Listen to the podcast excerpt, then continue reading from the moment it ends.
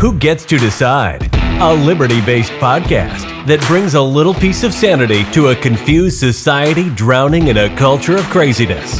And here is your host, Seth Martin. All right. What's up, everybody, and welcome to another episode of Who Gets to Decide. Thank you for joining me this evening. Glad you're here and always happy you're listening. Well, we're going to jump back into Keith Knight for this evening because there's still just more to cover in his book. And I, I need to tell you about the book. I have it right here. I bought it uh, and I'm going to read it. And one of the reasons I bought it, I mean, I know a lot of this stuff in it, but I thought, you know, this is just a good, he's got good, uh, relatable examples and just good stories to tell people about how the government's screwing you over. And the name of his book, Keith Knight's book, is called Domestic Imperialism.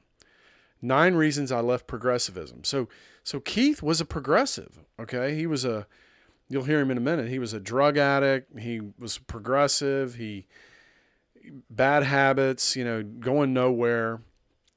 And um, he essentially got excited about these ideas, these these crazy, beautiful ideas, the, the, the, the ideas that essentially brand libertarians as crazy people.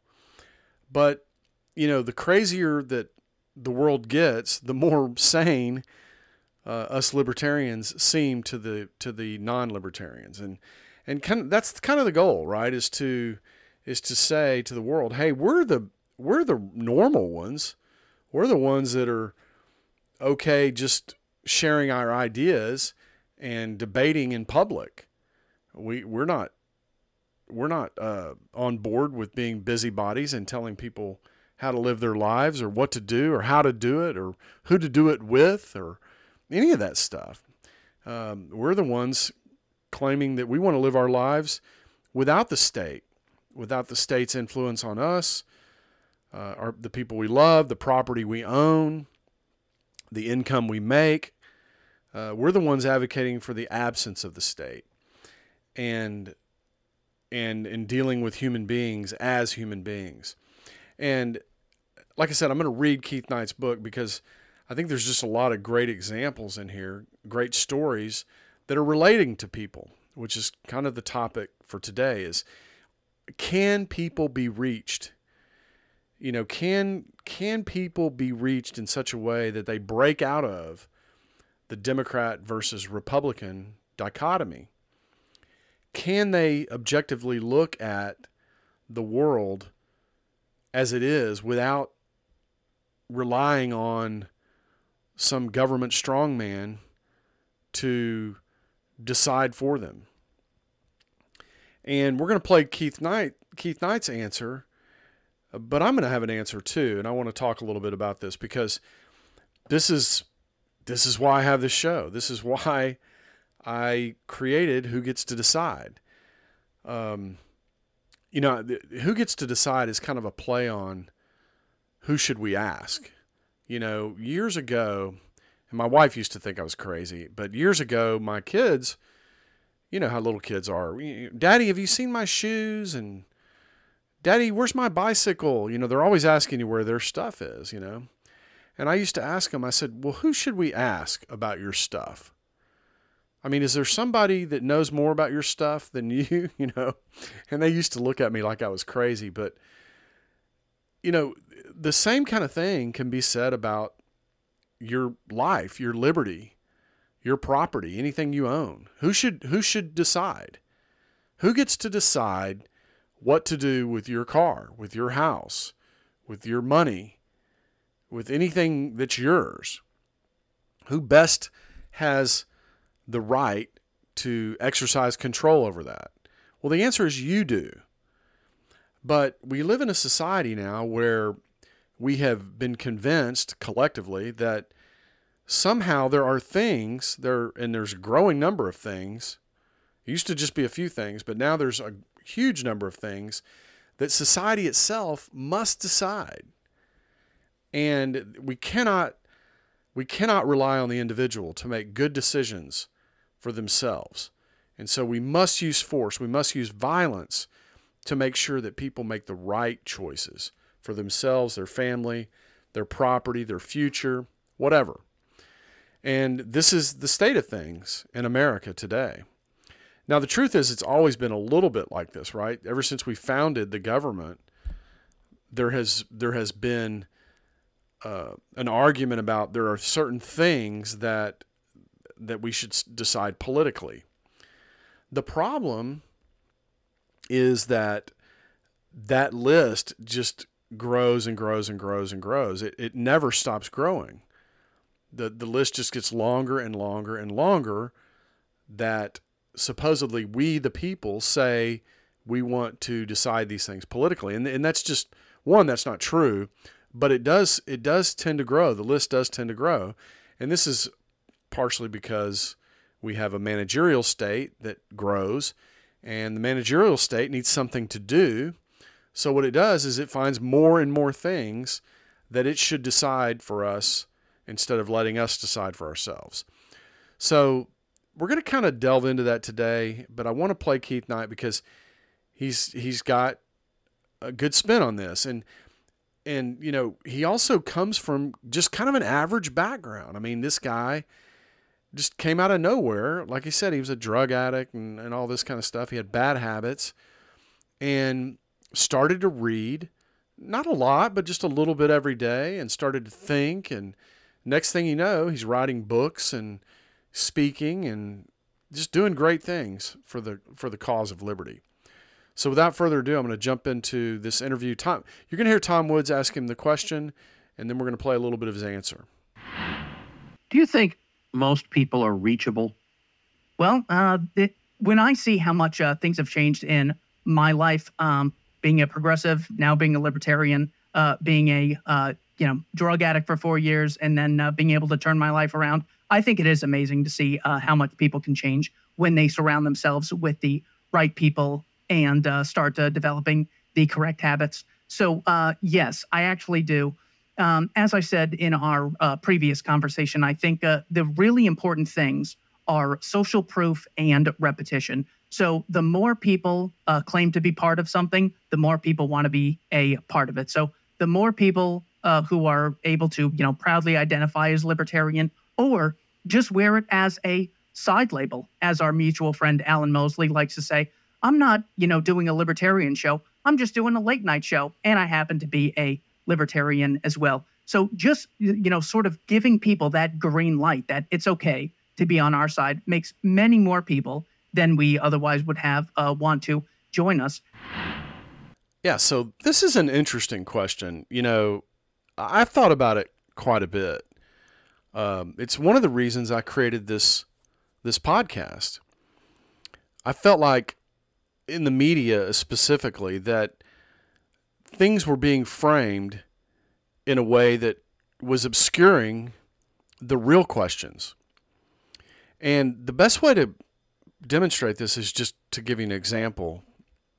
Um, if you turn on the news right now, there's there's a lot of quote unquote Iran proxies uh, bombing U.S. troops in various places. So just the other day, unfortunately, three service people got killed in Jordan. And so you you have these people come on TV and they say things like God, you know, these we got to do something about Iran. Their their proxies are killing people. They're killing our troops in Jordan. And I'll sit there and I'll listen to the whole segment and nobody ever asks the question, why do we have troops in Jordan? You know, and this is this is an important question. In fact, it's the most important question. Because from that question, it's easy to see, it's easy to take that and, and just go, well, you know, what if we had a, like I live in Texas, okay? Uh, I don't know, what if Ukraine had troops in Texas? I mean, like, you know, a decent sized force, like maybe a base just outside of Houston or a base just outside of San Antonio or something like that, or just outside of Austin. And and you know, there's there's some pretty rough people in Texas, right? I mean, there's some these these are the kind of guys that you want to be on your have on your side, you know, if you're in a fight. Uh, do you are you telling me that there wouldn't be people from Texas, you know, bombing some of these bases and doing some crazy shit, you know? And there, I, I presumably there would be reporters over in the Ukraine, over in Ukraine saying, you know, uh, you know, uh, United States proxies are bombing our troops in Texas. you know, and this is this kind of thing never occurs to people because the media frames whatever they're talking about, they frame it in a particular way. They put they put a box around it and that's the discussion. They don't ever get outside of the box. In this case, outside of the box would be why do we have U.S. troops in Jordan? Why do we have U.S. troops in Syria? I just want you to listen the next time you hear this report. And I want you to ask yourself, or just listen, just watch it and just notice how nobody ever asked that question. And so when I used to, when I would watch the news, I, I would be, I would be one of these guys yelling at the TV, right? So I thought, well, I've got something to say, you know? So I created a podcast. Now, you can say anything you want into a podcast, you know, but the reach is what is important, you know, when you have a podcast. And obviously, there are people that have podcasts that reach many, many, many, many, many, many, many more people than I do. But I just felt like I had something to say. And I thought, well, you know, I'll just say it it's cathartic on my side. You know, I mean, I, I get something out of it. I, I, it helps me collect my thoughts. It helps me speak about what I'm thinking about. And so, okay, I'll just get on a podcast and talk about it. Maybe people listen, maybe they don't. But I just felt like I had something to say. And if you if you live with someone who doesn't want to talk about this stuff all the time, you'll soon find out you'll drive them crazy. So I thought, well, I'll just talk on a podcast and maybe I can reach some people. Maybe I can convert some people. Not initially. If you if you've ever had a discussion with somebody, what you'll notice is you you can never persuade them just in one discussion. Because people people are very wedded to their beliefs, you know, whatever their beliefs are. Wow, I don't know, Seth, who's going to build the roads? You know? How who's to what what are we going to do with the FDA? How are we going to get drugs to market that are safe? You know, what about the police? We need the police. We need we need the police out there harassing criminals and making sure that they're not looting us and and stealing from us and killing us. Oh, okay, you mean like what's happening now when the state's in charge of the police? This is this is another thing people don't get. It's like the very thing that they're afraid of, it's is what is happening under the supervision of the state. And this this is just lost on people. And so, but I think it's lost on people not because they're not bright enough to understand or whatever. It's just that so many of these questions are framed in such a way it's like a trick, right? You're you're sitting there talking to somebody or you're listening to a conversation and the person moderating the conversation or the person leading the conversation is framing it in a certain way. And so you're responding to questions, right?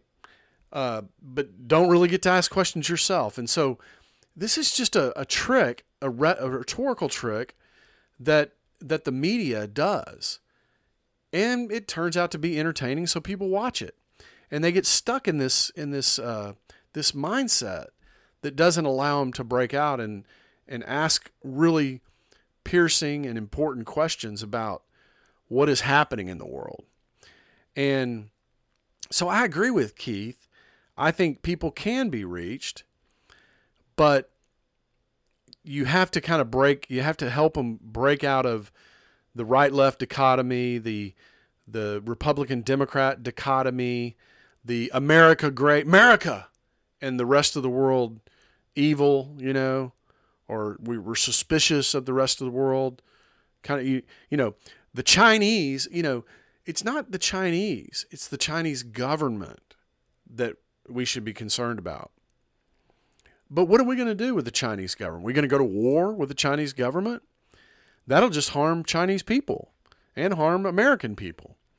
So, no, we shouldn't do that. But what we should do is insist that our government here maximize our freedom so that we can innovate and compete and produce and just flat out work the Chinese. Yeah, their labor is always going to be lower than our labor, but we're always going to be more innovative because we're freer, and that's and that's that's the message I'm I want people to to start getting, and and I think it is. I think you can reach people. I, I've said on this program many many times that freedom is a popular idea, especially with people that have known something other than freedom.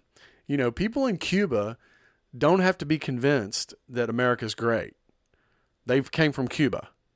People from Russia or the former Soviet Union don't have to be convinced that liberty and freedom are the way to go. They know what it's like to live without it. The problem is we don't. Americans don't. And so we're constantly moving closer and closer and closer to tyranny, but we don't even know it. You know, it's the proverbial frog in the in the in the pot, right? You you put the frog in the the nice cool water, and then you turn the burner on, but you turn it on slowly, and the flo- the frog ends up cooking itself, and it doesn't even know it because it just slowly its environment changed very slowly, and eventually the frog dies. That's that's what's happening to America. So we do we all need to find a way to reach people. We cannot get um, disgusted or dejected that these conversations aren't reaching our fellow Americans. We have to stay positive. We have to keep putting one foot in front of the other. We have to keep coming back and trying again and again and again. Because at the end of the day, um, if if you're not free, then most of the people around you aren't free either. And uh, and we got to get people to see that and then having someone who you can really admire, who really stands up to your enemies. You got almost the entire uh, GOP saying that George W. Bush lied us into wars, which got you know our soldiers killed and killed tons of civilians. Something you never would have imagined that they'd say. And they're anti-CIA, and a lot of them are now on board with abolishing the FBI, supporting uh, Vivek Ramaswamy. And it's not because I don't know if uh, they read a lot of books to come to that conclusion, but what happened was someone took on their enemies. Donald Trump said, My enemies are your enemies. They're coming after me. I'm just uh, in their way, but they're really trying to get to you. And he gave all these people a green light to completely do a 180 on all these institutions that they previously admired. So, um, yes, I think uh, the message can be sold uh, correctly. You know, people like Javier Milei really just uh, inspire me with uh, his ability to get on TV make the unapologetic case against collectivism, really inspire people and uh, show people that uh, these ideas are uh, worth getting behind. So I think so, yes. This phenomenon that he's talking about, this this social proof, is very very powerful. There's there's a great book by a guy named Robert Cialdini, and it's called Influence. And if you're in sales or you're in any kind of role in your career that you want you know you want to be able to influence people, you ought to read that book. It's it's really really interesting. But one of the persuasive tools of influence is social proof. So social proof is like it's kind of like authority, you know, like if you want to if you want to um, you know sell somebody something, you appeal to authority like 4 out of 5 dentists say that this fights cavities, right? I'm appealing to authority. Well, social proof is a lot like that. Like if if if if somebody observes a bunch of people around them doing something, they tend to emulate them, even if they feel uncomfortable at first, because everybody's doing it. There's there's like there's this safety in the crowd, you know, and the social proof of of everybody doing it um, makes makes you feel comfortable and makes you follow along and and I don't know if you've ever noticed, but doing something that's running counter to everybody else is very hard to do, right? I mean, especially if you're trying to defend it with somebody. You know, you're you're, you're trying to explain your ideas, you're trying to explain the way you believe, and the whole time, you know, especially if there's a group you know, they're ganging up on you. They're like, oh, Seth, come on, you're an idiot. Well, how could you possibly believe that? I mean, let's say you're trying to convince a group of five people that 9/11 was an inside job. I mean, they're gonna they're gonna destroy you, right? I'm not saying that's a good thing to go try to convince people of, but I'm just I'm just using that example. So social proof is a very powerful uh, tool. And, and and another thing is, like he said, somebody to admire. I mean, how many of you, especially when you're younger, you meet somebody and you're just like in awe. You're like, wow, that person, I want to be that person, right? I mean, you're just in awe of them. They're you're they're impressive, they're talented. You know, this is one of the reasons people, uh, uh, different kinds of people are attracted to celebrities. They're they admire them. They they're in awe of their talent, or you know, whether it's musical talent or acting talent or dancing or whatever it is. And this, so this is this is very common, you know, to be to find somebody, and and I would try to do that. I would try to find somebody that has a a worldview that aligns with yours, and you can and you can like be impressed by that person. It, it makes it a lot easier to learn. You'll go you'll go learn all kinds of stuff uh, if you can just find somebody to hang on to that that can help you and encourage you and um, I mean, even if you don't really know them, it's just somebody you look up to. You know, I wasn't part of what they call the Ron Paul revolution, but a lot of people in the Libertarian Party came to the Libertarian Party through Ron Paul. You know, Ron Paul ran for president in 2004 and again in, is that right, 2004 or 2008? No, 2008 and 2012, I believe. Again, I wasn't part of the Ron Paul revolution, but but eventually I came around. But what I'm shocked about is how many people, how many people that guy inspired. And Ron Paul, he has this belief. There's there's a there's an idea in the in the Bible. I believe it's uh, Isaiah. You know, Isaiah just stood on the street and he told people about God. Right? He wasn't talking to anybody. He was just talking to everybody. And and some people would hear him and some people would just hear blah blah blah blah blah blah you know. But isaiah was was trying to reach the what he called the remnant. And the remnant is that that one person out of a hundred that hears the message and then goes and spreads the message okay? Well that's what ron paul did. That's if you ever heard ron paul talk about this he talks about isaiah in the bible and he talks about the remnant. And he and he didn't care that his message like people made fun of him. I mean, people made fun of Isaiah too. But Ron Paul just did it anyway. He he knew what was right, he believed what was right. He knew the message was unpopular, but he knew he wasn't talking to the person on Fox News or the person on CNN. He's talking to somebody who's listening to that conversation. And that's the remnant. So, you know, you might be the remnant for somebody, right? But try to identify who that person is, especially if they're aligned with your worldview and, you know, and you can be reached, right? It'll it'll change it'll change your mind about all kinds of things. So this is kind of what I want to talk about today because I, I, you know, this is something I thought about for a long time. Like, do I really want to make a podcast? I want to sit here and talk into a microphone and I don't even know who's listening or if they even care, right? Or if they even make a difference. You know, most people don't write comments or anything, so I, I have no idea whether or not anybody's listening or enjoying the show or anything. That's why I always challenge you to go out and write a review if you if you can manage the time, swing the time to do that. But uh, I just I just felt like well there maybe there's a remnant out there. You know, there's a just kind of like Ron Paul did. Uh, maybe there's somebody listening. Maybe there's some there's some story that I only I can tell that makes a difference for somebody, you know. And and that's how people are persuaded. But you but you got to step out. You got to you you can't, you know, what we used to say we used to say in college, any any dead fish can float downstream.